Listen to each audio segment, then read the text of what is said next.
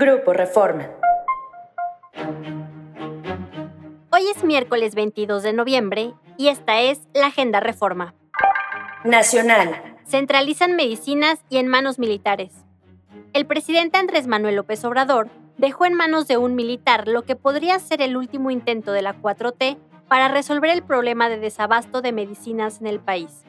El mandatario anunció ayer que la mega farmacia que busca garantizar la existencia de todo tipo de medicamentos para el sector público estará bajo control de Birmex, que dirige el general James Pedro Lockman y Turburo.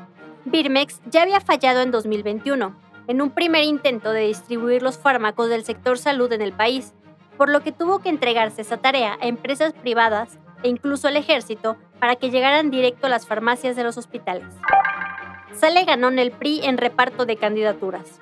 El PAN puso la candidata presidencial, pero el PRI salió ganón en el reparto de las candidaturas de la alianza opositora.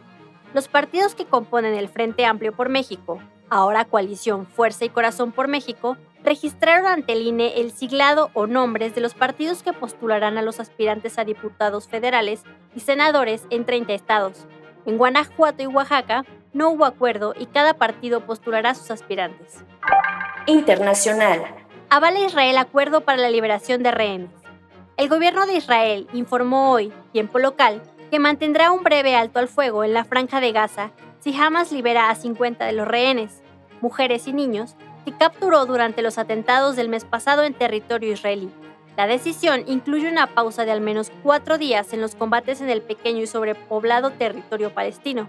De mantenerse, sería la suspensión más larga de las hostilidades desde los ataques de Hamas del 7 de octubre, que llevaron a Israel a iniciar su bombardeo e invasión terrestre en Gaza.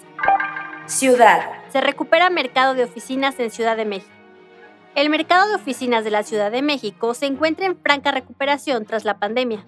Este negocio inmobiliario ha crecido durante seis trimestres consecutivos, tendencia que se observa desde el segundo trimestre del 2022, de acuerdo con la firma de consultoría JLL México.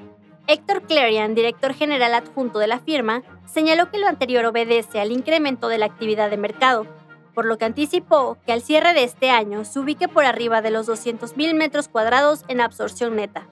Asimismo, aseguró que de enero a septiembre el mercado alcanzó una absorción neta positiva de casi 165 mil metros cuadrados, la más alta desde el 2019, previo a la pandemia por COVID-19. Síguenos en reforma.com, elnorte.com y mural.com.mx.